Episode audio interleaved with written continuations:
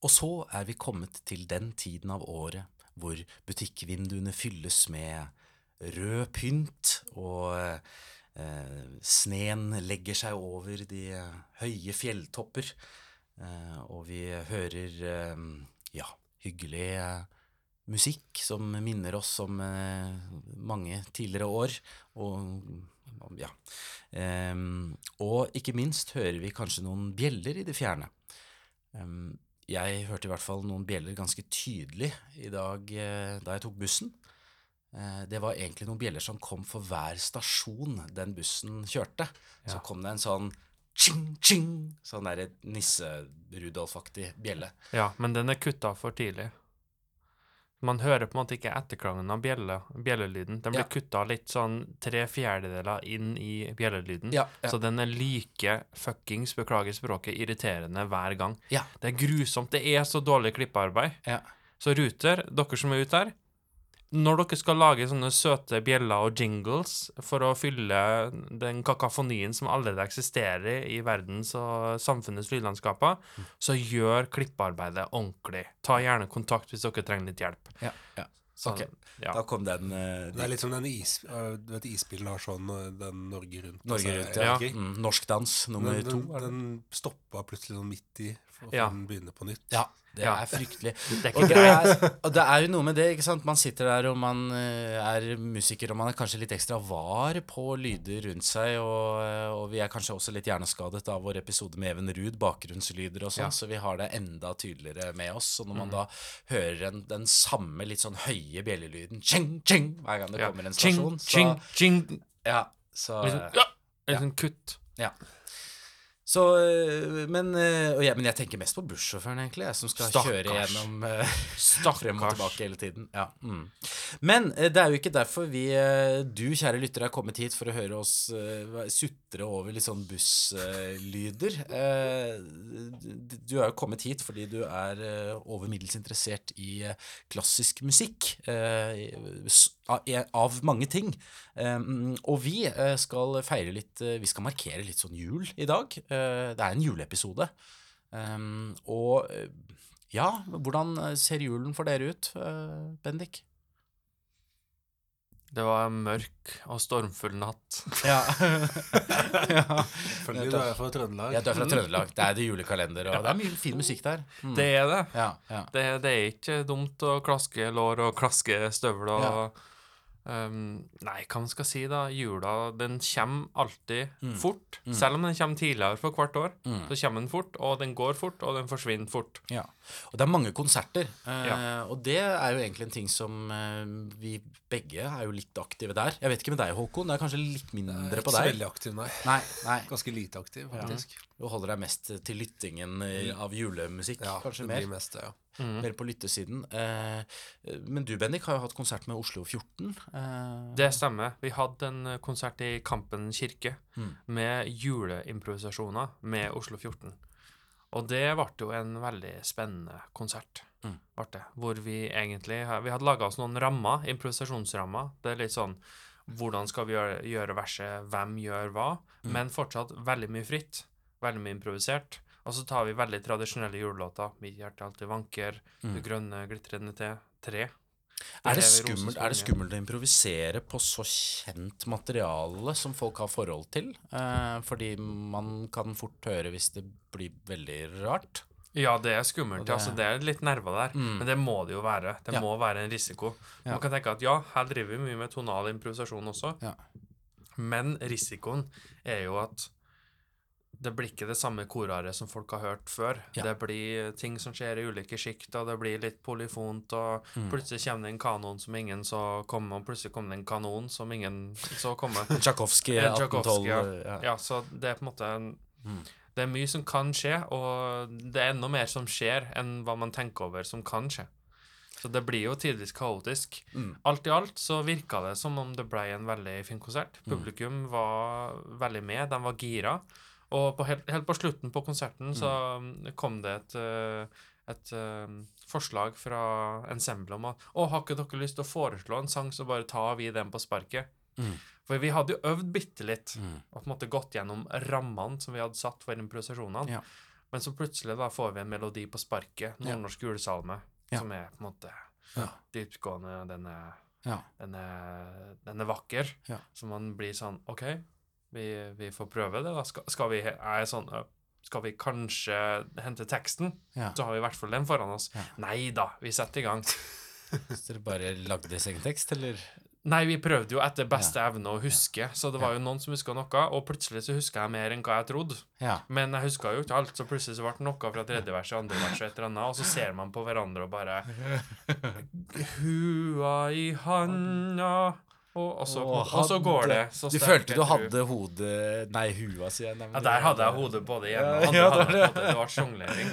Ja. Uh, men det ble, veldig fint. Ja. Uh, og så klarte vi å prestere avslutt på Det langt sør til Betlehem uh, to ganger. Oi, oi. Og det klang jo litt ekstra kraftfullt. eh, ikke i klangen, men Mm. i budskapet. Og akkurat nå så er det jo Det er langt sør til Betlehem. Bombene regner. Mm. Folk dør som fluer. Mm. Eh, Mm. Det var egentlig veldig stygt sagt. Man skal ikke sammenligne folk med fluer. Men eh, sånn som verden opererer nå, så er det stygge ting som skjer. Så da Mm. er det stygge ord som kanskje beskriver dem best også. For å være litt hard her. Mm. Og det vi trenger mest av, det er jo mykhet. Så mm, Mm. Mm. Det som er fint da med improvisasjon, det er at det kanskje tidvis inviterer en litt mykere inngang til hva musikk kan være, og hva, hva musikk skal være. Mm. Og ja, det er den kjente, tradisjonelle julelåta, men nå får du den presentert på en måte du aldri har hørt før. Mm. Og så må du som lytter også være litt medgjørlig. Du må Mm. åpne deg opp litt for å ta i de nye inntrykkene. Ja. Hvis ikke så kan man møte veggen litt, da, hvis du forventer at nå skal det være sånn. Vi hører Pretoriusen Heverosa eh, sprunget i, Ja. i sånn som den Og den går. hadde vi på en måte i en slags uh, Ornette Coleman-frijazz-stil. Ja, det, var, det var kakafoni, ass. Ja, det var ja. skala, det var Ja.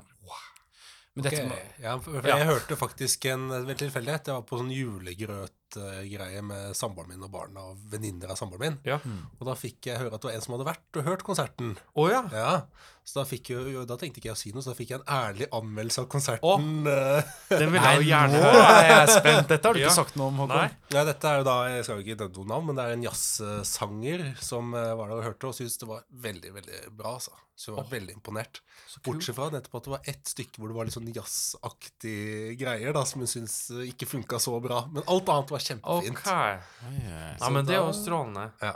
Mm. Det er jo kjempehyggelig å høre. Ja. At man treffer på noe, og så Ja. bommer man en par ganger. Men det må jo være sånn. Det må Hvis du ikke har har sånn. noe med en improvisasjonskonsert, så har du jo feiga. Da har du Ja. feiga ut. Ja, da ja, har du virkelig feiga ut. Og så er det dette med improvisasjon, at man blir jo alltid som musiker nødt til å improvisere litt selv, selv om ikke nødvendigvis notene er improvisert. Det kan i hvert fall jeg kjenne på uh, i ulike sammenhenger når man kommer inn og skal gjøre konsert, og man ser for seg noe, og så blir det noe litt annet enn det man så for seg. Um, jeg skulle ta med meg da eh, noen, hva skal man kalle det, elever av meg, eh, jobber jo bort på Romerike folkehøgskole som repetitør, og da skulle vi dra med musikkteaterklassen bort på et eh, noe vi tenkte var da en større julegrantenning på, eh, bort på Jessheim. Um, eller jeg så i hvert fall for meg at det skulle være et kjempestort tre, og det skulle kanskje være en vet ikke, ordfører eller noe sånt, men så skjønte jeg jo etter hvert at nei, vi skal på et, eh, det er mer et eldre, eldrehjem, eller et sånt eh, sted for. Eh, og det, det var nå greit. Skulle være julegrantenning der, så kom vi dit, og, men jeg så kanskje for meg at det skulle være en del folk der, at det var kanskje, og barna de gamle som kanskje skulle være der, og masse pepperkaker og, og, gløgg og gløgg og sånn. Ja, men det var jo ikke så mye av det, så det var jo mer at det sto et litt sånn lite tre utenfor hovedinngangen, og så eh, var det egentlig mest bare for de gamle. Eh, Og så skulle vi synge for dem, da. Eh, disse elevene de har nydelige stemmer, og sånt, så vi hadde virkelig forberedt noen sånne fine, fine julesanger. Mm -hmm. uh, men så de gamle skulle sitte inne, da, og vi skulle stå ute. Så det var også litt rart, fordi, ja, fordi, for de gamle ville kanskje ikke være så mye ute. Så da skulle vi stå og synge gjennom inngangsdøren fra utsiden. Eh, og så skulle de tenne det treet, og det gikk jo veldig fort, da, for jeg trodde de skulle prate litt sånn. For det var bare sånn Jeg setter i kontakten, og så treet sto utafor, så det så ikke ut som de gamle inne så det treet egentlig noe særlig da det gikk lys i det. Men, men ja. eh, Det, men så eh, var det jo spennende, for så liksom begynte den skyvedøra å gå igjen idet jeg var i gang med Så liksom døra gikk på en måte igjen eh, på scenen foran de gamle, da. Så vi ble egentlig bare stående utenfor døra. Føles det som å synge for oss sjøl, da. Eh, Ja, men, så, men så åpnet vi døra Vi åpnet døra igjen, da, så vi fikk For da den begynte å gå igjen, så oi, det var kanskje ikke så god løsning. Så da, Ja. da var det inn i en trappeoppgang der inne og synge for dem, og det var mye bedre, og mye bedre klang òg, ikke Ja. sant. Vet du det, altså, Bendik, du er jo kormannen her eh, eh, minst like Mm. mye som meg, mer enn meg, eh, kanskje. Eh, så um, ja, det med å synge med klang, det, det hjelper. Det hjelper veldig. Det hjelper. Så ja. Um, men ja, eh, vi har mer å by på i denne episoden. Skal Mm. vi, eh, skal vi bare hoppe inn i neste spalte, kanskje? Vi gjør det. Vi gjør det.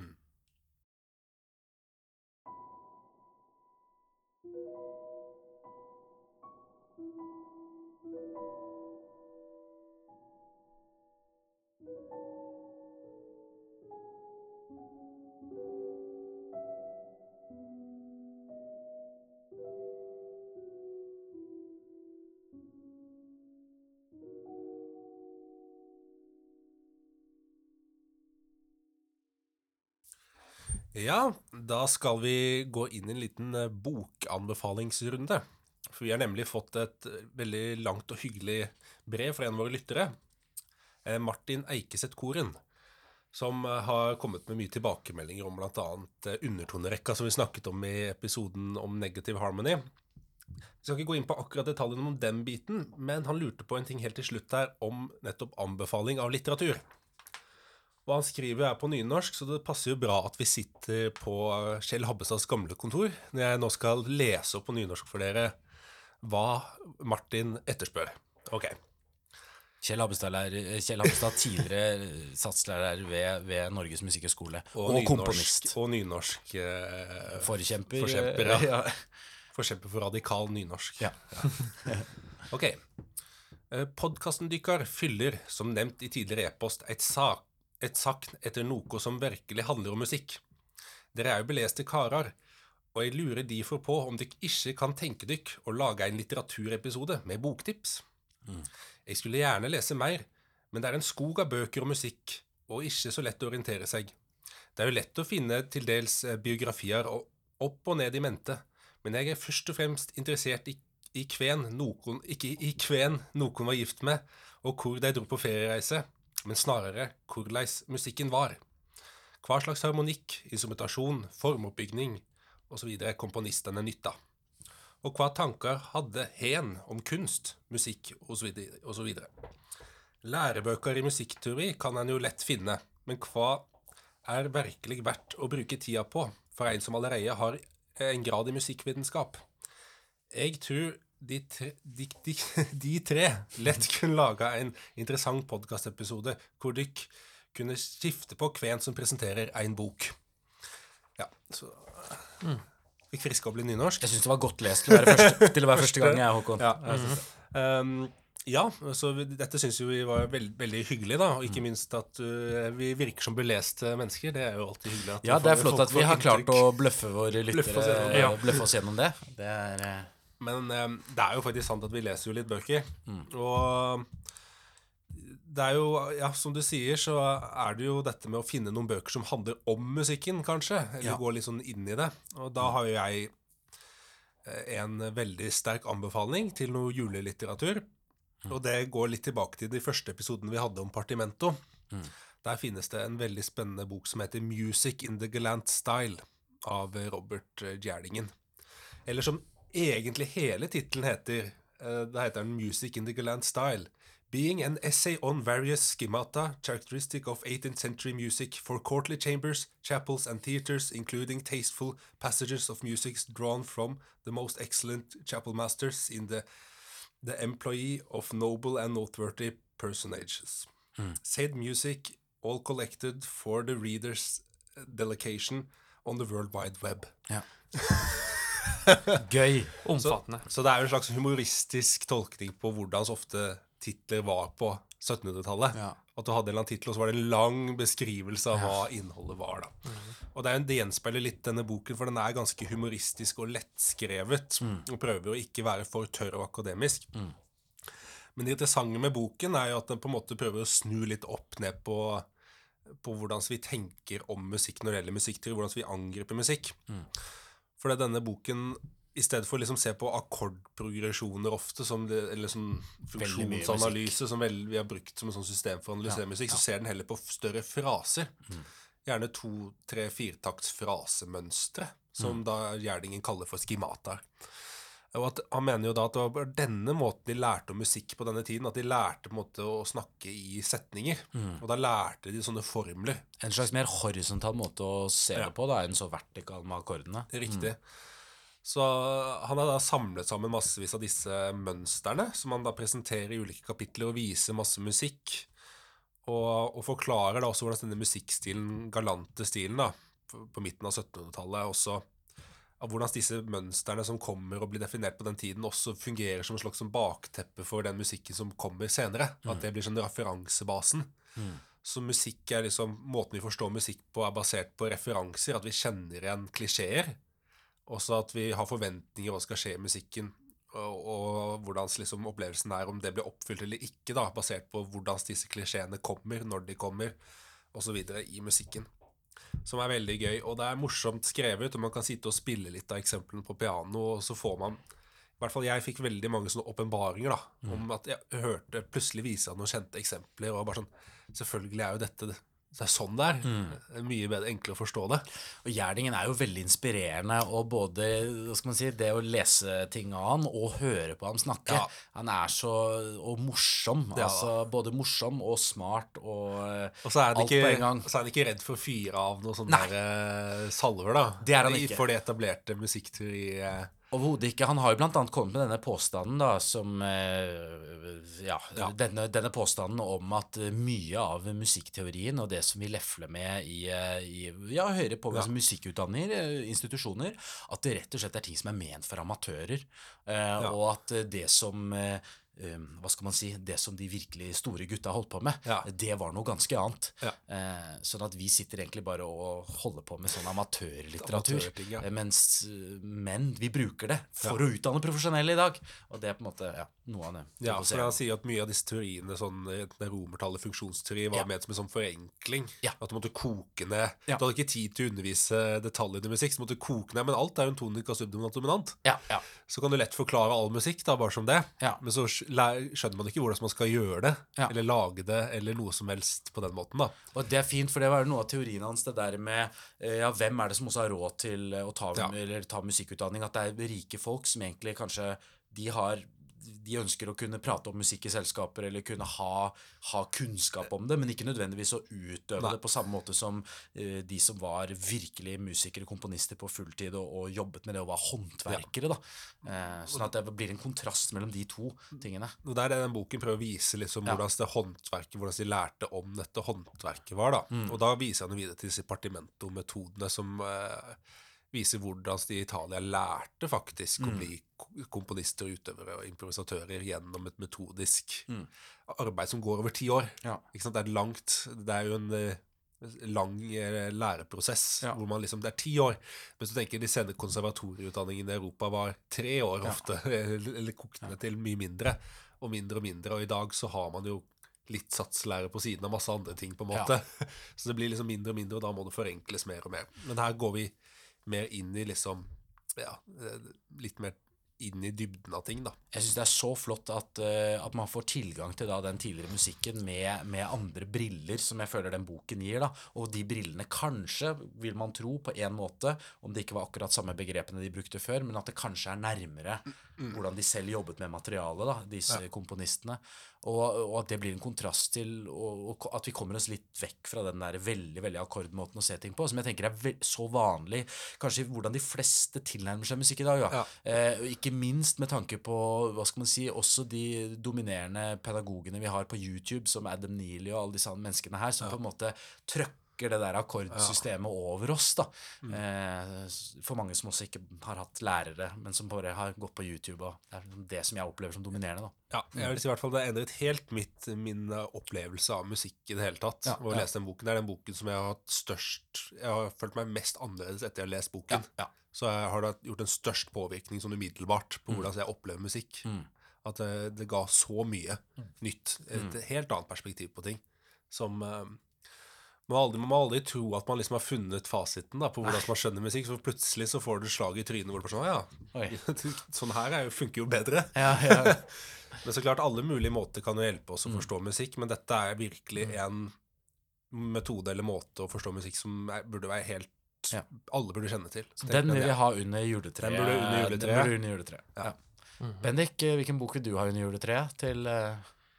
Den, bøkeren, den boka jeg skal snakke bitte litt om, den eksisterer i en serie av eh, bøker av samme forfatter, som redegjør for både sitt liv og sitt arbeid, eh, karriere, men også tankesett knytta til musikk.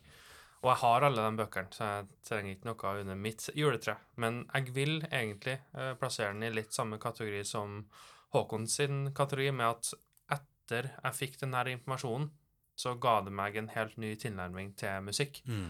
Men den er også i helt andre enden av eh, Håkon sitt eh, landskap. For her snakker vi jo på en måte om rene musikkteoretiske uh, fenomener som altså innenfor harmoni eller melodikk, eller altså hvordan komponere i spesifikke stiler. Mens eh, den boka jeg snakker om, den heter for Voices of the Wild. Oi. Av eh, forfatter, økoakustiker, musiker og komponist Bernie Krause, som er en kanadisk eh, eh, musikkforsker Mm.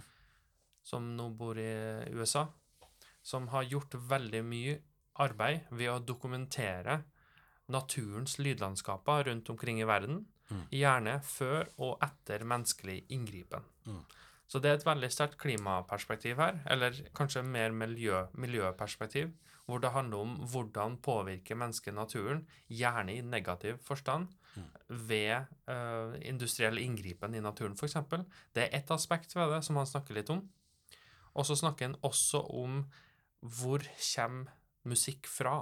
Tenker du den er mer på en måte filosofisk eller mer altså, er- Snakker han noe om musikk som konkret uh, toner og rytmer og sånn inni der, eller holder han seg mer til Ja.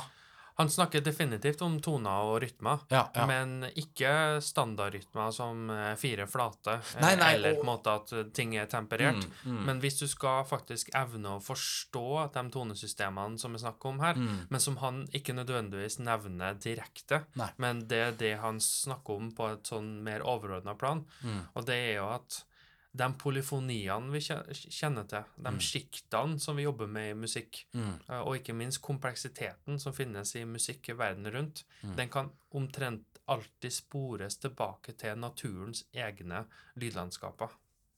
Og det som er veldig spennende her, det er hvordan han snakker om at før han begynte med det prosjektet her, så hadde han alltid vært interessert og fant naturens lydlandskaper spennende og givende og, og ikke minst beroligende. Så det er på en måte et lite sånn musikkterapeutisk eh, syn på det også. Mm. Men jeg syns kanskje det mest interessante, det er hvordan når man først hengir seg til naturens lydlandskaper og tørs å begynne å lære seg å lytte i dem, og ikke minst gjør noen ordentlige analyser, altså spektro spektrogrammer av naturen sine lydlandskaper, for å finne ut i hvilken ulike eh, register eller hvilken sjikt opererer de ulike artene, så kan man på en måte eh, vitenskapelig påvise at her er det et artsmangfold som gjennom evolusjon over lang tid bevisst har plassert seg i ulike kanaler i regnskogen, f.eks. Hvor de blir hørt, hvor de finner sin spektrale plass i lydbildet, som gjør at nettopp et lydlandskap i regnskogen blir såpass rikt. Og det jeg syns er litt veldig spennende for min del, som musikkteoretiker og som komponist her, det er jo at jeg synes de idealene som naturen har skapt i seg selv, er veldig fascinerende, og de inspirerer også til å finne ut hvordan kan vi som skapende kunstnere, hvordan kan vi som musikere jobbe med å forsøke skape lydlandskaper, eller da musikk, av samme komplekse grad. Når alle de ulike fuglene og apelydene og vinden som suser gjennom eh, trærne, og så plutselig en, et regnfall som dominerer lydbildet, Mm. og gradvis så løsner det opp, og lydene kommer tilbake. Inn i natta så har man på en måte ulike arter med insekter som skaper Tenker du hvordan, hvordan de teksturene som du hører for eksempel, da, i natur, som naturlyder, kan inspirere til uh, f.eks. komposisjon eh, Ja. eh, og det å utvikle egne ideer, systemer, eh, som kan skape spennende, spennende musikk? da. Ja, og det er jo på en måte bare det mer kreative aspektet på det. Det jeg liker aller best her, er også at boka følger med spesifikke lydklipp som er tatt av økoakustikere verden rundt, som viser eksempler på hvor variert eh, naturens lydlandskaper kan være. Det er alt fra at de viser Åh, jeg husker ikke navnet på dem, men det er to seler som opererer i to helt ulike hav. Det er på en måte i Antarktis, og så er det på nordsida av planeten. Og det er jo samme art, så begge deler er seler. Men det har blitt forska på at når de plukker opp lydsignaler rundt seg, så har de en slags magnetismegreier i hodet sitt som tar inn frekvenser uh, fra tordenstormer. Og så tar det og oversetter det til et ganske sånn sykt uh, syntlignende tonespråk som blir deres språk, da, rett og slett. Eh, og når man hører på det, så kunne det like så greit vært en, en synt på 70- og 80-tallet som drev og eksperimenterte litt med sånn elektrisk musikk og, og verden der. Ja. Og der har vi seler. Mm. Og de har holdt på med det, det her i hundrevis, tusenvis av år før oss. Mm. Så man kan si at alt vi ser på som en slags lyden av uh, mennesker, eller lyden av instrumenter, mye av det kan også gjenspeiles eller finnes i naturen også. Så det man kan leite etter, da, er jo litt hvilken musikalske figurer finnes i musikken som vi omgir, omgir oss med, og hvilke musikalske mønster og figurer finnes i naturen. Mm. Og hvor lik kan de være, hvor ulik kan de være? Mm. Den originaliteten vi tror vi kanskje har ved vårt uttrykk for musikk. Hvis man hører på orgelsmetten, Mm. som er en ganske fascinerende, søt liten eh, fugl, Mm. den har et ufattelig melodisk og enkelt materiale som høres litt mer sånn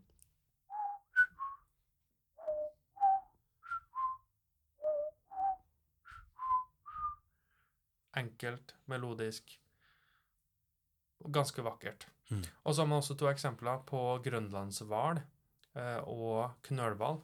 Hvor knølhvalen eh, blir på en måte omtalt som den klassiske musikeren eh, i, eh, i havet. Fordi de har et sett med regler og veldig mange mønster som de gjentar og gjentar innenfor på en måte språket de kommuniserer i. Altså hvalens vokaliser, da, kan man si. Så de opererer nesten litt sånn som i partimento-tradisjonen. Med at de lærer seg masse mønster og regler som de gjentar og kommuniserer med. Og ikke minst Men da brukes det mer som et språk, og ikke som musikalsk uh, Ikke nødvendigvis, fordi de uttrykkene her handler ikke nødvendigvis om at det betyr det, og det betyr det, men det er en slags Hvis man skal sette det helt på spissen, da, så kan man nesten si at det hvalene, det vi kaller for språk der, mm. Det er egentlig bare deres grunnleggende måte å kommunisere på. Men den er ikke nødvendigvis språklig, selv om den har på en måte en syntaks og en, og, og på en måte en struktur. Mm. Men det eksisterer mer som noe de har felles å dele. På lik linje med at hvis man musiserer sammen eller skaper musikk sammen, så er det jo noen som sier at jo, musikk er et universelt språk. Jeg er ikke helt enig i det, men det finnes måter å kommunisere på som er mye mer musikalsk uh, orientert enn andre. Mm. Og det syns jeg eh, kan være spennende å få et større innblikk i. Og boka her blir med Den setter i gang den reisen til folk. Ja. Jørn. Spennende. Voices of the Wild? Voices of the Wild. ja. Of the Wild. Av forfatter Bernie Krause. Bernie Krause. Så Og må det er en ganske kort bok, Ja. lettlest bok, som Ja. viser til noen uh, lydklipper sånn på internett også, som du kan høre hva han snakker om. Mm. Og det setter i gang en liten reise, i hvert fall for min del. Gjør det for hvordan man kan lytte til naturen Mm. Med en mye mer musikalsk innfallsvinkel. Ja. Bernie Krause er jo på det punktet at han selv mener at den ekte musikken, Mm. den er i naturen. Ja. Jeg veit kanskje ikke om jeg har lyst til å gå så langt og kalle alt for musikk bare fordi jeg lytter på det som musikk, Ja. men jeg kan heller ikke skyve bort tanken, fordi musikk handler også i veldig stor grad om musikalsk intensjon, Mm. Og også hva du ønsker, eller hva du er i stand til å oppfatte som musikk. Mm. Så hvis du lytter til masse kråker, så kan du lytte til det musikalsk om du vil, Mm. og dermed så blir det musikk for deg.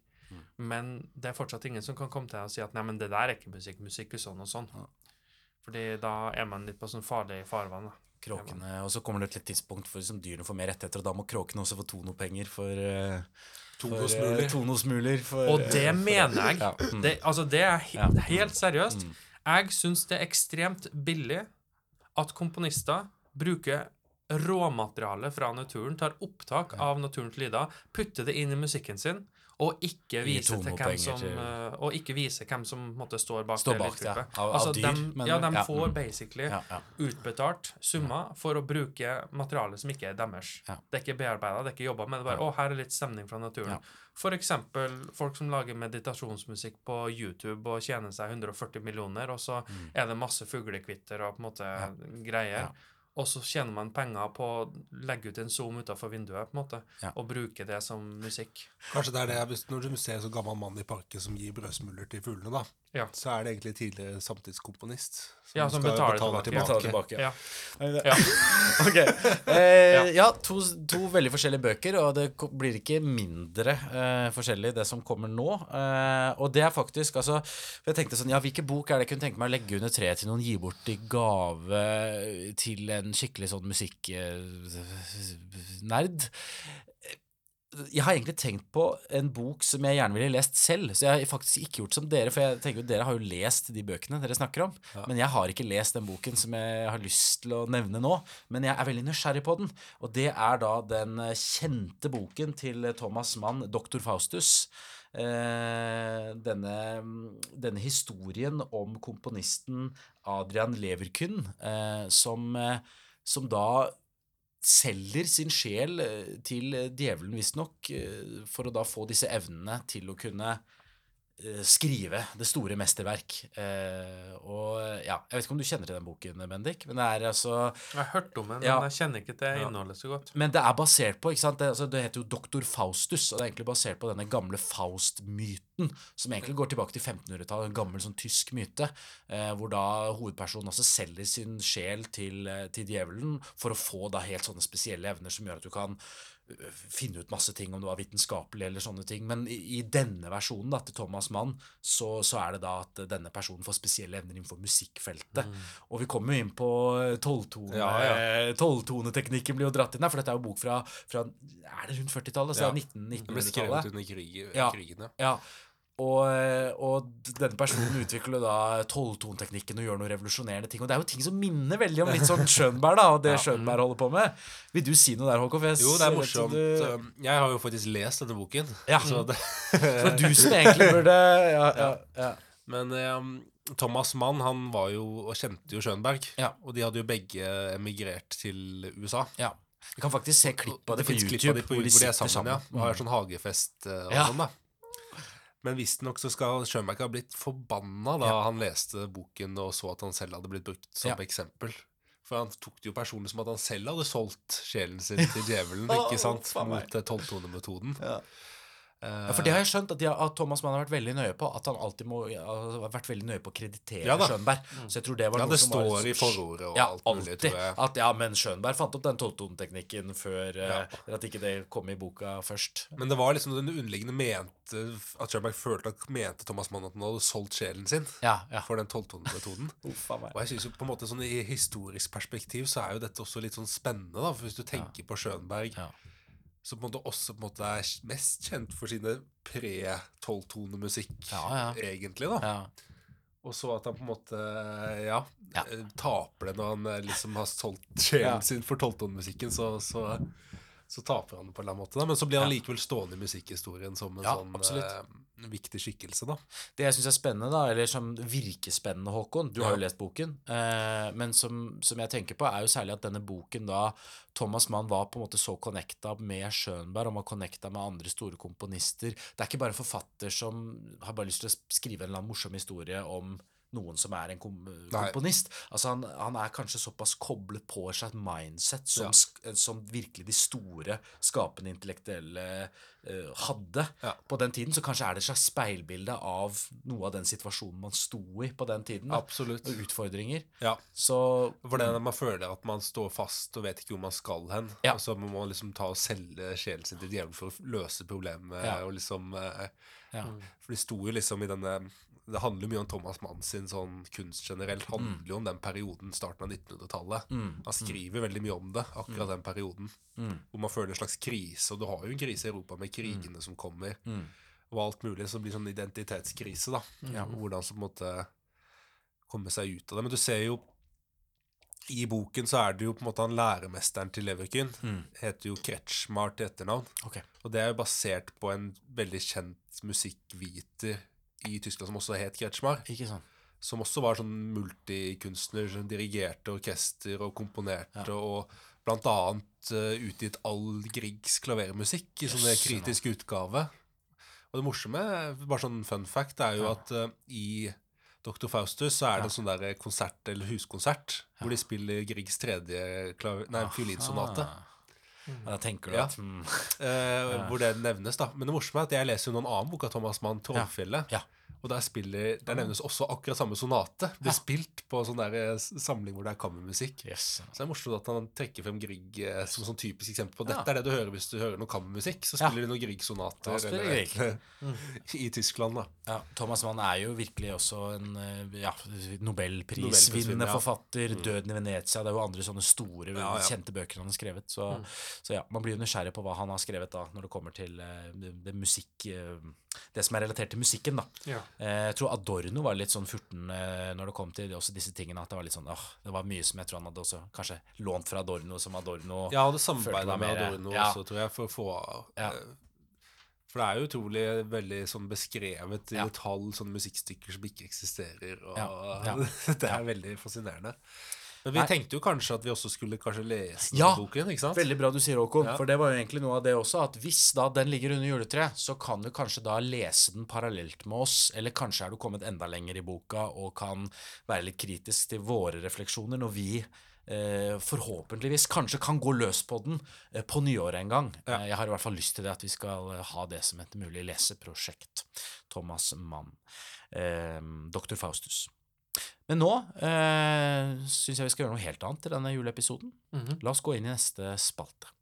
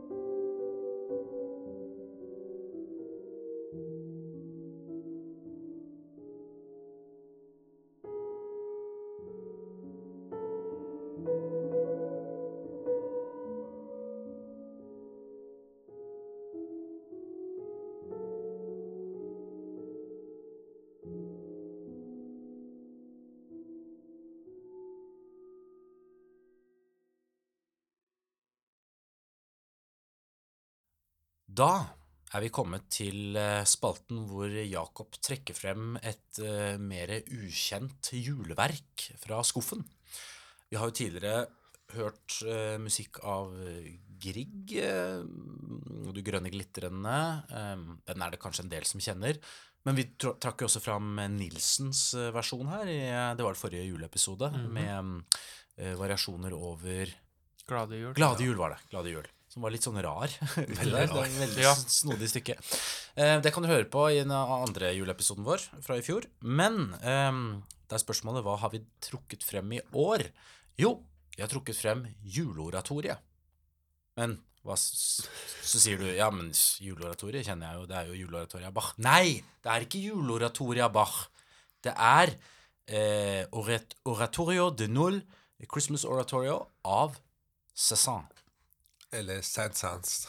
Eller Science Science. Science, science, ja. Ikke sant? Det er litt sånn mysterium hvordan man skal si det. Eh, men eh, i hvert fall, altså han skrev et uh, juleoratorie tilbake da på, eh, som jeg har notert meg, 1858. Det er for orkester, ikke helt fullt orkester, det er for strykeorkester, for blandet kor, fem solister, orgel og harpe. Eh, flott musikk, litt sånn kantateaktig. Det tar ca.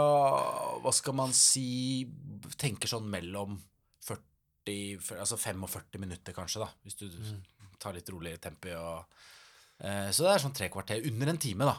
Eh, og det er jo kanskje Hvis man vil ha noe som ikke er så langt som juleoratoriet var Bach, så kanskje man kan gå til Sanson eh, sin, eh, sin, eh, sitt oratorie i stedet. Fin musikk. Eh, veldig, jeg likte særlig preludet i starten. De, de tingene som kommer etterpå med solister og sånn, følte jeg kanskje ble litt sånn anonymt. Jeg fikk ikke helt tak på melodiene og sånn. Eh, og så er det jo eh, latinsk eh, tekst. Det er fra disse fra gamle Nytestamentet, da, som man har basert seg på. Eh, og det kan jo være fordi man ikke forstår teksten 100% og så blir man bare sittende og lytte til musikken. Da blir man veldig opptatt av bare det musikalske. Og så, eh, ja. Så, men preludet, det som var instrumentalt, det syns jeg var veldig fint. Jeg har lyst til å bare vise litt grann fra en sånn pianoreduksjon her borte. Ja. Sunsans. Camille? Hvorfor er, det, Ja. da, er det kvinnelig komponist, eller er det Nei. Nå skal vi høre litt av Det er så fint, det temaet som kommer i, i stryken. Eh,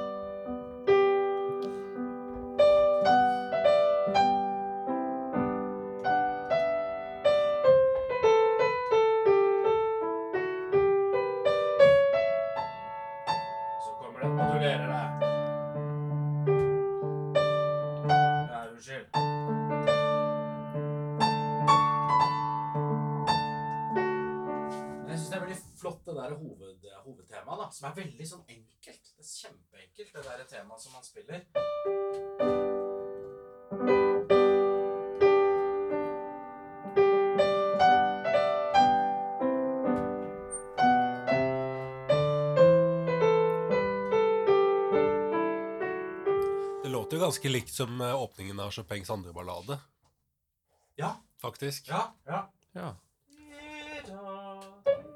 Det er akkurat samme melodivend melodivending der, ja. ja. Men det her er da Sansan og ikke Chopin, Ja. ikke sant? ja. Ehm, og Men jeg har hørt at Saint-Sans eller Sasas likte veldig godt å spille Chopin-ballader. Det Det gir jo mening. mening i så fall. Gjør det da. Det er også um, Noe jeg ble litt fascinert av her, er når du hører noe eldre musikk som du ikke har hørt før, og hvor komponistene bruker et ensemble litt annerledes, skriver musikk litt utenfor det du er vant til. Fordi ofte så tenker man altså, den, den stilen du hører Eller det du forbinder med 1800-tallet, er jo på en måte da definert av de komponistene du har hørt mest på fra 1800-tallet. Men når du da plutselig hører noe annet Du hører sånn som det her, da, som jeg syns har en veldig sånn annen stemning enn annen type romantisk musikk. Eh, også klanglig sett, ikke sant? hvor det plutselig er strykeorkester. Og så er det egentlig ganske dominerende den orgelstemmen midt inni der.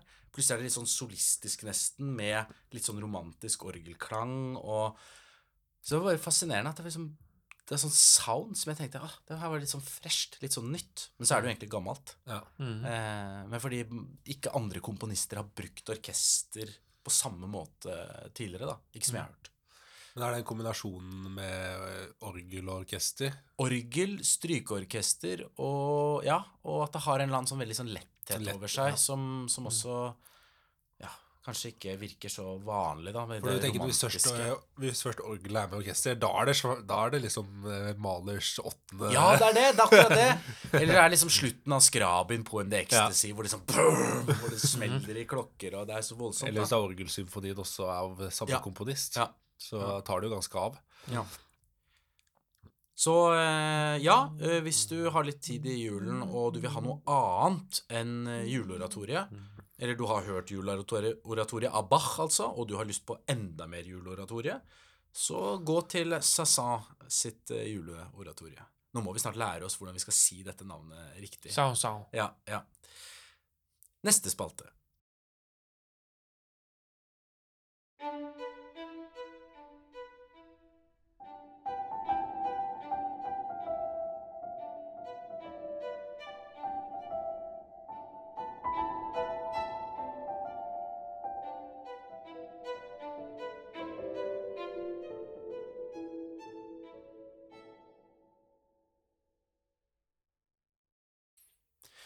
Ja, nå har jeg eh, funnet frem musikkens verden her. Denne store, tjukke mm, Drapsvåpenet. Hva skal man si? Det er altså en, eh, en fantastisk sånn gammelt musikkleksikon som jeg tror mange har i hyllene sine. Står rundt i de tusen hjem. Eh, fra Det er sånn flott innbundet. Ja, sånn det er ordentlig, ja, det er sånn solid. Det, sånn, det er tre. tre. Ja. Jeg liksom hører det når jeg knakker på det. Eh, og du hadde det jo også her, den versjonen, Håkon. Jeg ser du har det i hylla Ja, altså Hvis du drar på et hvilket som helst loppemarked i Oslo, Ja. så vil du finne musikkens verden. ja. Og det var Til en billig penge. og det var der jeg kjøpte denne også. På Ja. et loppemarked. Det er den største og tyngste boka du finner. Ja. Ja. Ja, det. Og den farligste, som du nevnte. ja. Og den farligste, ja. Og den farligste. Så her er det altså så mye eh, fint man kan lese om eh, de ulike komponistene. Eh, Det står her altså Kjell B. Sandve er det som på en måte har utgitt dette her, da. Eh, Hovedredaktør S. Hagerup Bull. Så er det jo mange, mange, mange navn inni her som har hjulpet på forskjellig vis. Jeg Bitte litt usikker på hvem som har skrevet det jeg har lyst til å lese nå, men eh, det er i hvert fall om det er litt om Nøtteknekkersuiten. Du var litt sånn nysgjerrig på det. altså Noe så julete som Nøtteknekkeren av Tsjajkovskij. Hva sier musikkens verden om den? Sier det noe annet morsomt som jeg ikke visste, og som jeg ikke finner på nett, men som disse gamle har funnet? Og sier de det på en annen måte? For dette er plutselig eh, en god stund siden. Mm. så det er kanskje en litt annen tone i, fortellers, i fortellerstilen.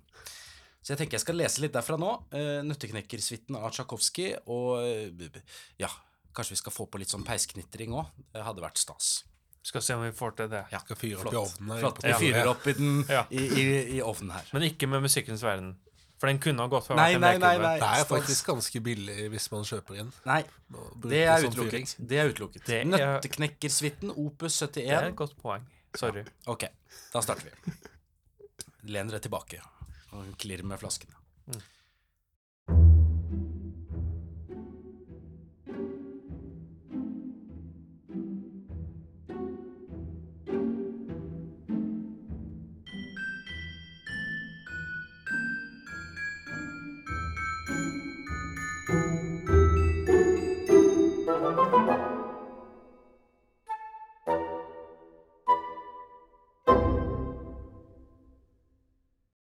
Nøtteknekkersuite, opus 71 av Tsjajkovskijs ballett Nøtteknekkeren, opus 71.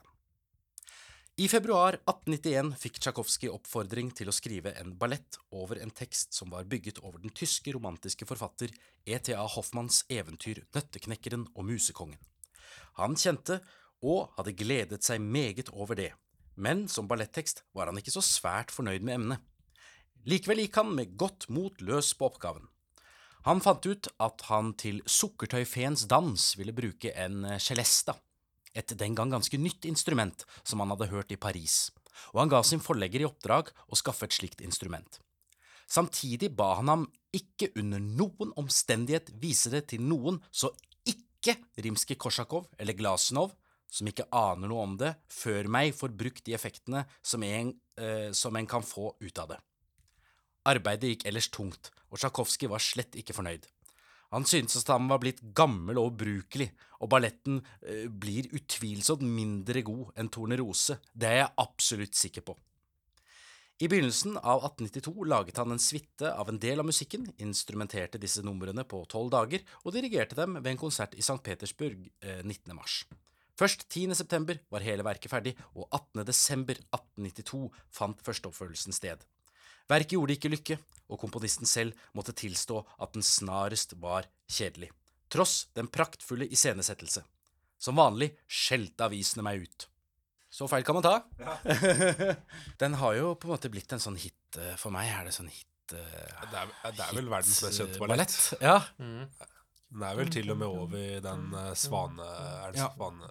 Svanesjøen. Ja. Men eh, Håkon, du hadde jo et minne fra Nøtteknekkeren da du var liten. Fortell litt om det. Jeg, bodde, jeg hadde en nabogutt som eh, danset ballett, som var litt eldre enn meg, fire år eldre, som skulle være med i Nøtteknekkeren Ja. eh, når de satte opp den på operaen. Mm. Eh, det var jo ikke det, det var jo den gamle operaen som lå på, på Hva er det det heter? Er det Folketeater? Ja, ja, ja. I passasjen her, ja. Ja. Riktig. Så- Og jeg var da tre år gammel og skulle da dra og se Nøtteknekkeren. Jeg ante ikke hva det var for noe. Jeg visste ikke hva ballett var for noe. Så jeg satt der eh, helt stille og fulgte med til eh, første akt var over. Hvorpå jeg spurte moren min har blitt fortalt eh, når skal de begynne å snakke. ja. Jeg trodde jo dette var teater, ikke sant? Så, Fantastisk. ja. Så det har jeg, jeg har fortsatt minne av det, dette her, da. At man sitter der og ser at det skjer mye rart på scenen der, men jeg skjønte ingenting liksom av hva, hva er det konseptet her, liksom. Jeg skjønner det ikke i det hele tatt. Det er utrolig interessant. Altså, Så det var første gang jeg var i operaen, og så var det sikkert 20 år til neste gang jeg var Ja. i operaen etter det. Så jeg fikk skrekken. Men du har en forventning, Ja. og, og, og det er jo vanskelig å vite når man ikke har vært der før. Og jeg var jo her på forestilling med eh, Det var ingenting eh, som, eh, av David Bruce, Ja. altså YouTube eh, eh, hva skal man si, YouTube-komponisten Komponisten. komponisten og, og for så vidt kjente skikkelsen eh, fra, fra YouTube-universet, eh, som, som hva skal man si, en som formidler musikk og musikkteori. David Bruce han har jo da skrevet eh, operaen 'Ingenting' av ungdom for ungdom. Som ble gjort i operaen jeg var på en skoleforestilling. Og Det var jo også interessant hvordan unge reagerer når de kanskje egentlig ikke har Kanskje har de ikke hatt tid til på skolen å sette seg inn i hva denne operaen handler om. Og så har kanskje de unge egentlig aldri vært i operaen, har ikke noe idé om hva det vil si å sitte og høre en lengre forestilling. Eh, Det var i hvert fall sånn det kanskje kunne føles litt ut, der programbladene raskt ble omgjort til papirfly som ble sendt rundt i, Ja. i, store, i hovedsalen i operaen. Og det var vanvittig mye klapping i starten, for de syntes det var gøy å bare liksom sette i gang applauser og sånt, nå, selv om Ja. forestillingen på en måte var i gang, og det kanskje ikke var naturlig at det skulle komme applaus. Ja. Så det, det, var, det var interessant å sitte der oppe. Og så var det på en måte sånn tosidighet i meg. Det var på en måte en side som var sånn Jo, men de må jo få reagere naturlig. Jeg har ikke lyst til å legge noe sånne demper på hvis det er noe glede rundt forestillingen. Eh, som eh, at det er sånn hysj, du skal være stille, du skal ikke få lov å le hvis du syns det er morsomt. Eller, sant? Det kan jo fort bli sånn drepende og egentlig bli helt feil. Men så er det interessant òg når det på en måte bikker over til at ja, men handler det Prøver du, gjør du noe forsøk på å sette deg inn i det som er foran deg, eller er du bare gir du fullstendig faen i det som foregår, og null respekt, på en måte, så, så er det jo ikke så kult, da. Så det er en interessant balanse. Men eh, ja, unge folk i ja. det, Men så skal man jo liksom introduseres til det, da. Så det er jo Ja. noe med det. Og det er jo mm, Det er en prosess. Ja. Og så kan man jo tenke den, eh, den spontane applausen som oppstår, og det å sette i gang en applaus eller å prøve å hype ting, mm. det Jeg må nesten legge litt skylda på sånne talentprogrammer på TV og sånt. Nei, ikke sant? På grunn av det. man, det er For det man er vant til. Står det en operasanger på scenen, liksom Paul Pott, eller hvem det nå enn er, tilbake i fortida, Mm. og så er det liksom O helga natt Å, den låta! Å, oh, det er så fin låt! Ja, O helga stund for er verden. Å, så fin tone du sang der! Ja, ja. Og så folk Og nå kommer refrenget, liksom. Ja, Faen, ja, det ja, Helg Og lys tone, på en måte. Så det er liksom fem-seks applauser gjennom hele, og folk bare jubler og synger. Det er så grusomt. Det er på en måte det, det har, Da mister man jo musikkopplevelsen. Ja, ja, ja. Det blir jo noe Det handler jo på en måte mer om å Nei. ja, ja. Nei. Ja. Det går ikke. Ja, ja, så er det også, Hvis du kommer fra også at du er vant til at det er syv sekunders snutter i form av reels, og du er vant Ja. til, så, så er du selvfølgelig også en overgang. Så det, Framtidens opera. det er framtidens opera. Det kommer Eh, til å være på syv sekunder. Akt én. Én reel. Det er sånn elleve satser, Ja. syv sekunder per. Ja. Jeg leste jo nå Ja. Jeg begynte å lese Taruskis musikkhistorie. Mm. Altså For de som ikke vet hva det er, så er det liksom hele musikkhistorien på 5000 sider. Mm. Eller hva nå enn, da. Men der snakker de om opera seria. Eh, at eh, når folk dro og så opera seria i Italia, Mm. Så var det ikke der først og fremst for å høre musikk. De var der for å sitte og skravle med andre folk. Ja. At det var et sånn sosial møteplass. Så sånn sett så reagerte disse barna Ja. eh, egentlig mer naturlig hvis det hadde vært en Altså i hvert fall de reagerte mer Ja. gammeldags, da. Og så var det spesielt morsomt at hvis det var sånn der duetter mellom biroller, da var det ingen som hørte noe, for da var, det ingen som satt og hørte på. Ja. så så det, det var helt en uviktig musikk, liksom. eh, Det gir jo så mye mening, for det er jo så ufattelig banal musikk ofte eh, i opera. Det er liksom en arie her og der som krever stillhet. Resten er så mm, gør kjedelig og i- intetsigende at jeg skjønner jo godt at det blir pratsomhet rundt det da. Ja, men det er jo viktig å huske operaens posisjon, og dette var jo festivalstykker. Det var stykker som Ja. ble laget for å settes opp ved én festival, og så skulle det aldri spilles igjen. Ja. Ja. Det var tanken liksom bak. Mm. Det var ingen som forventa at dette skulle stå. Ja. Det er ikke veldig mange operaserier som har stått heller, da. eh, Nei. For så vidt. I tidens tann. Jeg vet ikke hvor mange Alessandro Scalatti-operaer du har hørt, Jakob. Nei. Enn en hvis det på en måte blir sånn i framtida. om 150 år så setter man på en måte har man tidligmusikere som står der og spiller Vikingarna, liksom, og publikum sitter der i salen bare Helt stille. helt stille. Helt Ja, det, altså det som er for så vidt som jeg syns var interessant, var Nå går vi liksom inn på siden her, da, men Ja. jeg var jo på en sånn Beatles tribute-konsert Ja. i Oslo konserthus.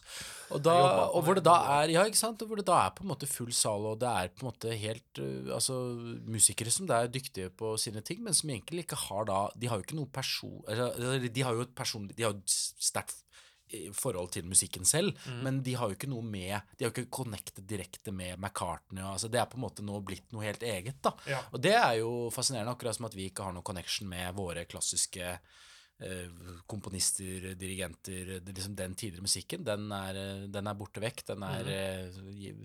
men musikken lever videre, og det er jo interessant om det der Ja, hm, har det oppstått Er det ny, Kommer det en ny klassisk tradisjon? Kommer Beatles til å bli eh, fortolket i, eh, i århundrer? Nei, det er morsomt å leke seg med tanken.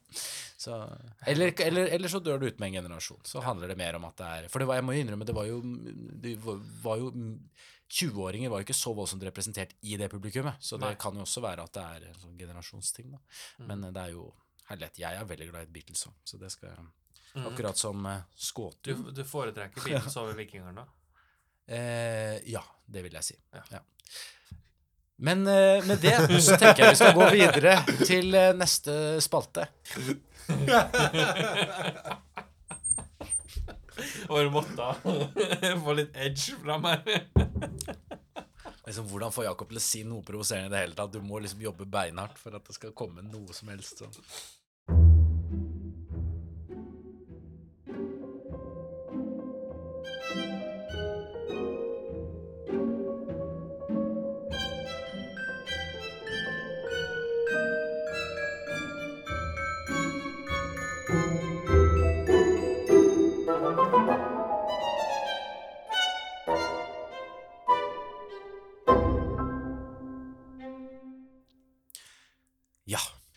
Vi oss eh, slutten på denne juleepisoden. Um, vi har eh, hørt på eh, morsomme, rare Tsjajkovskij-anekdoter, eller i hvert fall én anekdote fra musikkens verden. Eh, Vi har anbefalt bøker som folk kan få ha under juletreet. Og mm, ja, er det noe mer vi føler vi har lyst til å dele med lytterne våre nå på slutten, nå som vi nærmer oss Vi nærmer oss jo et nytt år. Nytt år, nye muligheter, nye episoder. Um, og det kunne kanskje være morsomt å si litt hva vi tenker fremover, da, med, med, med Musikknerdpodden, og hva vi har lyst til å gjøre. Um, Så hva er, hva er musikknerdenes nyttårsforsett. ja, det kan man si. Kan man si. Mm. Og hva, hva er våre forsetter? Jeg nevnte jo, jeg har jo litt lyst til å da lese at vi kommer inn i denne Dr. Faustus, da. At vi, eh, vi kikker litt på Thomas Mann sin Dr. Faustus og ja, nerde litt i den, rett og slett. Som et prosjekt. Jeg har lyst til at vi skal bryte ned landegrensa. Ja. At vi skal, vi, skal, vi skal dra på en togtur, vil jeg, til Sverige. Og besøke en Nerd. Oi. For vi har jo vært i Vi er jo i konstant dialog med andre nerder. Ja. Av både gigantisk kaliber og enda så større kaliber. For der ute i det ganske land, og også som nevnt eh, ved brutte landegrenser, Ja. så finnes det nerderessurser som vi absolutt har lyst til å invitere inn. Ja. Fordi året her har jo bestått av ganske mange gjester. Mm. Og ikke bare gjester, men i Even Ruds ord så ville jeg kalt det for et sjiraffår. Ja. Vi har hatt et sjiraffår, og vi tenker ikke gi oss med det. Så Nei. vi skal gå inn i et nytt sjiraffår også. Mm. Ja. Mm. Men samtidig så vil det kanskje også dykke litt ned i mer i fenomener igjen, sånn som vi gjorde litt mer tidligere Mm. i Ja. når vi starta opp. Vi hadde jo en Ja. runde her på Vi var inne på Kaféteatret her i høst, og vi snakket om eh, Vi hadde dratt opp eh, Vi kalte det 'Jakten på den gode melodi', Mhm. rett og slett. Eh, Og det er jo fordi vi alle tre har jo en, en, eh, en Vi er fascinert av og interessert i melodien. Mhm. Altså, hva, hva er dette fenomenet egentlig? Hva, og det er jo på en måte så lett, det er liksom som disse tingene at det er lett å det er lett, alle, vi, vi vet hva det er, men når du skal faktisk forklare hva det er, så er det Nei, men ikke lett, altså. Nei, og det forklarer hva som er en god melodi, og hva som er en dårlig melodi. Det er kanskje særlig det. Ja. Eller de ja. kriteriene er fryktelig ja. vanskelig. Ja. Men nettopp, ja, vi tenker jo at det har vært litt sånn underkommunisert. Jeg kan, jeg kan faktisk aldri huske at noen har prøvd å fortelle noe som helst om hva som er en god eller dårlig melodi i hele min musikkutdanning, jeg, Nei. tror jeg. Hvis jeg skal Nei. prøve å tenke liksom Ja. Jeg tror ikke det har vært snakk om det engang. Nei. Det sier litt om hvor lite på en måte man bryr seg om det. Ja. Um, så er spørsmålet har det noe med melodiens status i på en måte det som er samtidsmusikken av klassisk musikk i dag, Ja. hvis du skjønner? Kan, kan det være? Er det derfor man nedsnakker det, eller er det rett og slett bare fordi det eh, ikke går? Hvis du skjønner? Ja. At det er for vanskelig. det er vanskelig. Så det er mange ting, men vi har jo dykket litt Vi har jo mm, vi har funnet ut at det finnes jo en del kilder på folk som prøver å forklare det, og så finnes det veldig mange som er nettopp misfornøyd. Mm. Alle er misfornøyd med hvordan melodi er blitt Ja. forklart. Ja, og det kan jo også være egentlig egentlig starter Alle sånne bøker som handler om melodi, starter med det. Det er helt ræva hvordan folk har prøvd å forklare melodien, Ja. så nå skal jeg Ja. Forklare det. Men det er jo ja, når, du, når, du, når du, man går litt sånn tilbake i tid, da, og du Ja. ser folk som skriver om Jeg blir også usikker selv når du sier det, Håkon, om det også er van, om det, Kanskje er det også vanskelig å finne i eldre litteratur òg, fordi at det er ofte sånn eh, Sånn gjør du de harmoniøvelsene, eller sånn gjør du det og det, og du Ja. kan finne det i gamle bøker. Eller, eller noe mer sånn filosofisk, noe som er mer Men bare direkte melodikonstruksjon. At det er sånn Her er en bok om melodikonstruksjon. Eller da kan det bli veldig sånn kontrapunktisk. Ja. sånn artsøvelser og sånne Ja, ting. men det er ikke melodi. Men det blir ikke liksom melodi på den måten, da. Nei. Så fordi artsøvelser har man har jo liksom Fuchs, Ja og man har jo alle disse det, der. Men, eh, men ja, det er Det, det blir noe litt annet, ja. Ja. Men jeg har prøvd å finne ut, for jeg, jeg, jeg har gått litt Vi har jo lest noen Det fins jo en melodilærer av Reisha, Mm. eh, og så fins det andre ting. Så jeg har nå begynt å dykke inn i den italienske tradisjonen. Det fins en bok om det Ja. som heter uh, The Italian Tradition. Mm. Det er han som har laget den solfeggio-boka vi så vidt har snakket om, Uh, The Solfeggio Tradition. Som Ja. er jo den, også den italienske skolen i melodi. Ba, bara, baraguana. Barag- Baraguanat, ja. ja. Ja, riktig. Eh, og der sier man jo mye at mye av det var jo basert på at de liksom de lærte jo disse solfeggioene, som var jo melodier. Mm. At man på en måte bare lærte gjennom å imitere gode melodier, så lærte man også hva som var en god melodi, litt sånn intuitivt. Og så ser du at i selve komposisjonslæren så var det når du kommer til sånn frasering og sånn, da var det liksom oppå komposisjon. Mm. Så da var det lære-læremester. Mm. Så da er ofte ikke det snakket om i lærebøkene. Det er ansett som et for komplekst tema til å prøve å artikulere det i tekst. Ja. At det må erfares gjennom dialog Ja. med en mester. Denne hemmeligheten med melodi på en eller annen måte. Mm. Og så er den interessante forskjellen er jo at italiensk melodi er 100% basert på tekst. Mm. For det skal alltid være til en opera. Ja, sånn, ja. Så måten de forsto melodi på, var at du måtte, du måtte sette melodi på en tekst Ja. som hadde en viss sånn rytmefølelse, Ja. eller Ja. poetisk sånn derre Mm. meter og rytmer og sånn. Mm. Så da får du en veldig annerledes forståelse av hva melodi er i Italia kontra Tyskland, hvor du også har sånne motiver og celler som man bygger. Mm. Ikke sant? Så det er masse å ta tak i når det gjelder uh, dette med melodi, altså. ja. Mm. Det er jo kanskje også vi glemmer også for så vidt når det er større verk som er skrevet av, om det ikke bare er italienske komponister, men la oss ta juleoratoriet Ja, ja. av Bach, da. Men vi tenker på en måte på hvordan de melodiene hans formes etter det dramatiske i teksten. Mm. Men så er, kan i hvert fall jeg kjenne som lytter eh, at uh, man er ikke så aktiv i tysken og i alt, sånn at man er så ekstremt opptatt av teksten. Så da kan man bli opphengt i musikken, og også da når man analyserer musikken, at man bare egentlig ser musikken som et som noe i seg selv, som er på en måte koblet fra teksten. Da. Man, Ja. eh, Og man kobler ikke teksten sammen med musikken. Altså hvordan musikken brukes, det melodiske materialet, uttrykker innholdet i teksten. Ja. Ikke sant. Men uh, det er det med melodi er litt under, undervurdert, så vi Mm. kommer jo til å jobbe en del med det. Så får vi se hvor, hvordan, hvordan det materiell, materialiserer seg Ja, i ja. episoder. Ja. Men eh, det er noe vi alle er veldig interessert i og syns er veldig viktig. Mm. Og noe som på en måte blir litt fort eh, glemt. Så jeg har også begynt nå med et litt sånn der, uh, nytt forsøk at når jeg også tar T-banen til og fra jobb, så prøver jeg å sitte og skrive ned melodier i, i noteboka mi, Ja. Ja. i stedet for å gjøre noe annet. da. Ja. Prøver bare å sitte og se hva faller inn i hodet da, når Ja. du bare sitter her Ja. og ikke tenker på noe. Så bare skriver jeg det ut, uansett. Mm. hva kvaliteten er. da. Ja. Jeg tror det handler jo litt om det også, bare sånn mengde, at man må bare prøve å finne opp noen melodier, da. Ja. Og så prøve å finne ut når det funker og når det funker det ikke, Ja, ja. eh, på en eller annen måte. Og jeg er også i forlengelse av det med melodi, så er jeg veldig interessert i det med frase, eller hvordan så er komposisjoner bygd opp frasemessig. Mm. Eller hvilke frasetyper finnes og sånn. Det er også noe som er veldig sånn underkommunisert, mener jeg, i musikkutdanning. Og det er generelt form, Form, ja. kanskje, på et større Ja. Ja, plan. men også på et mindre plan. Ja, Form ja. på åttetakt og Ja, sekstentakts jo, men jeg er enig. Ja, det er akkurat Ja, Ja. det er det. Mm, mm, Eh, og ikke plan, bare sånn sonatesats. Nei, nei, nei. nei form... jeg- sånn at du skjønner hvorfor gjør Brahms har fire takter av vals. Ja. Hvorfor er de fire taktene sånn, og så de neste fire taktene sånn, og kunne, hvorfor har han valgt akkurat den måten disponere disponere motivene. Mm. Sånn det er ting, da. Mm. Og harmonien. Jeg har troa på en måte at uh, når vi tar med oss de her uh, brennende lidenskapene inn i det nye året, Mm. så er det mye rom der for å gjøre noen skikkelig dypdykk Ja. i uh, melodisk analyse, Mm. formanalyse, og ikke minst prøve å knytte de her to sammen, altså melodi og form. Mm. Jeg føler ofte at, melodi, at form er veldig ofte knytta med harmoni. Mm. At man ofte tenker ut ifra en harmonisk form, med tonika, dominant, tonika, at det på en måte avgjør. Og det betyr Bare fordi jeg sier at det her ofte skjer, så betyr det ikke at det er ikke er verdifullt, for det er det. Mm. Og i veldig mange situasjoner så stemmer det også. Mm. Men allikevel, som Håkon sier, den, det at melodien er såpass underkommunisert, Mm. det at man har sett på den som enten noe som er en genigave, på en måte, eller uh, noe som man ikke kan berøre, fordi det eksisterer bare i den uh, spirituelle sfæren, Ja, omtrent. ja. At vi kan ta av oss silkehanskene og gå inn i konstruksjonen.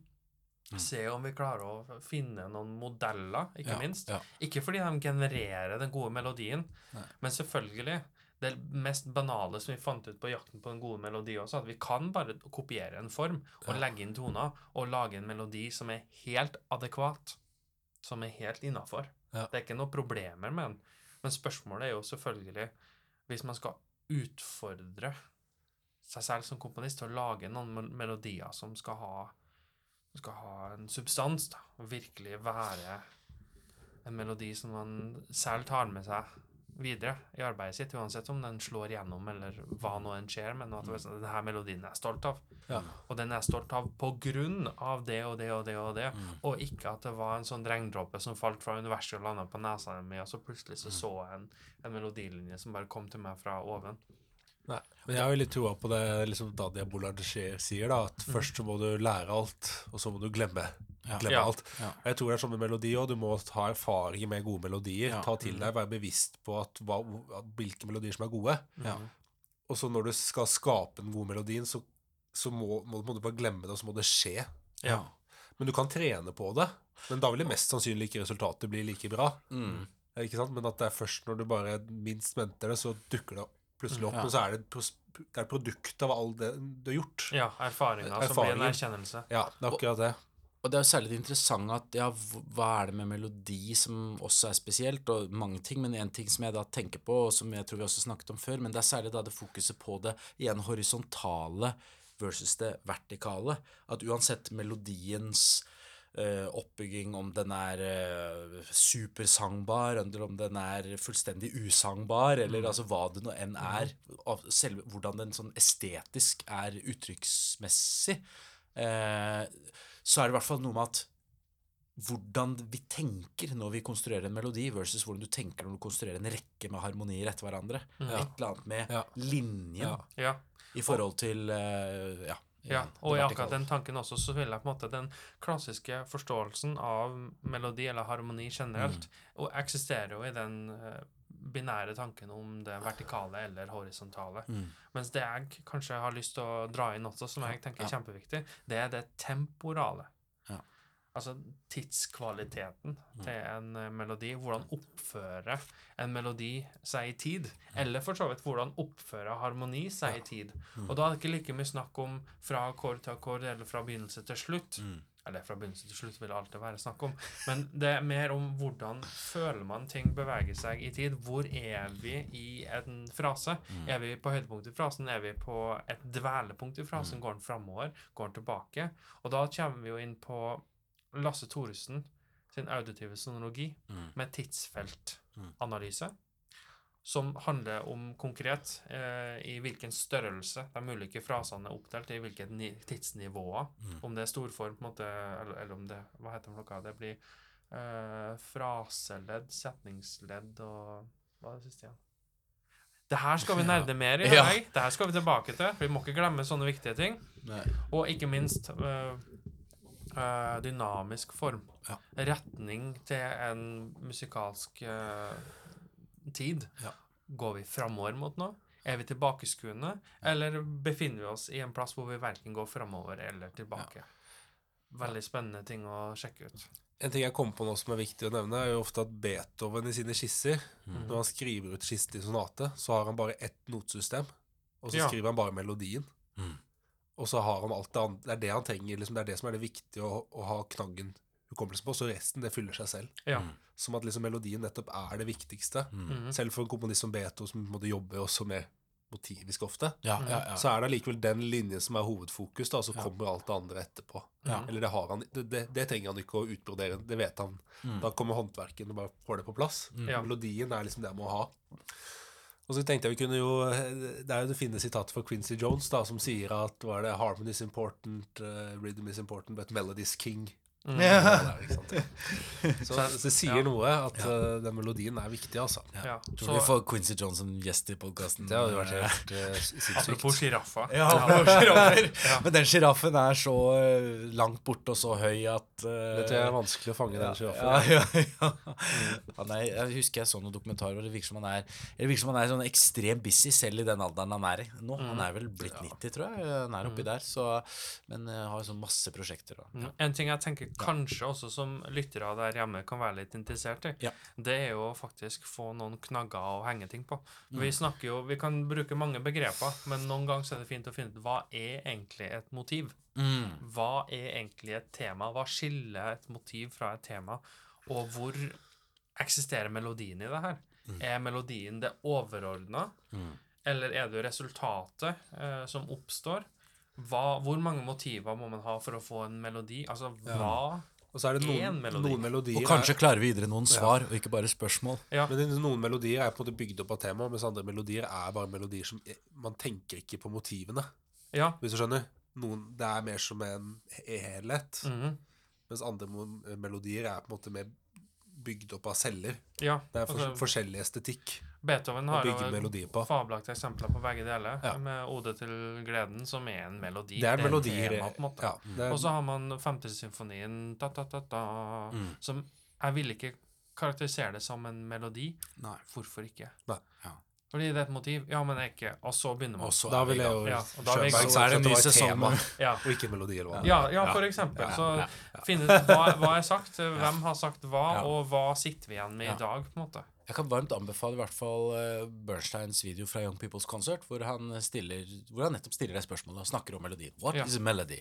Han prøver å skille mellom melody and a tune, Ja. som er liksom mer en sånn eh, Ja. eh, Hvis du, du nynner på en, eh, en, en, en kort snutt fra noe, men som ikke er Jeg tror det er hans definisjon, da, at melodi det er, det er lengre strekk.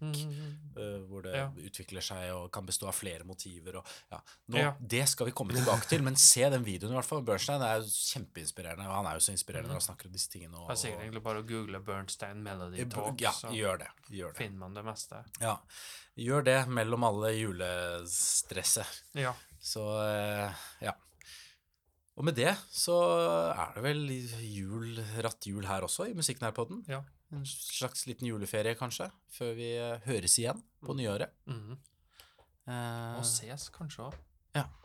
Hadde ikke det vært gøy? Åh, det hadde vært veldig gøy. Det eh, lar vi ligge nå, enn så lenge. Ja. Så eh, får dere alle kjære lyttere passe godt på, ikke gli på isen. Ikke gli på isen. Nei, med mindre det skal gjøre noe lydopptak av det og bruke det i noe Komposisjoner. Greier. Men bearbeide. Bearbeide, Vær så snill å bearbeide. bearbeide. Ja, ja. Ikke bare opptak, på en Ja, måte. nei, nei. Men hva er en bearbeidelse? Ja, ja, ja. Det er spørsmålet er, må, må du gå tonepenger til den isen? Ja, for jeg begynte å tenke på det. Ja, jeg syns jo det. Ja. Jeg, jeg vet du, jeg skriver faktisk i dere, nå hadde jeg som master- tenkt å si god jul til lytterne.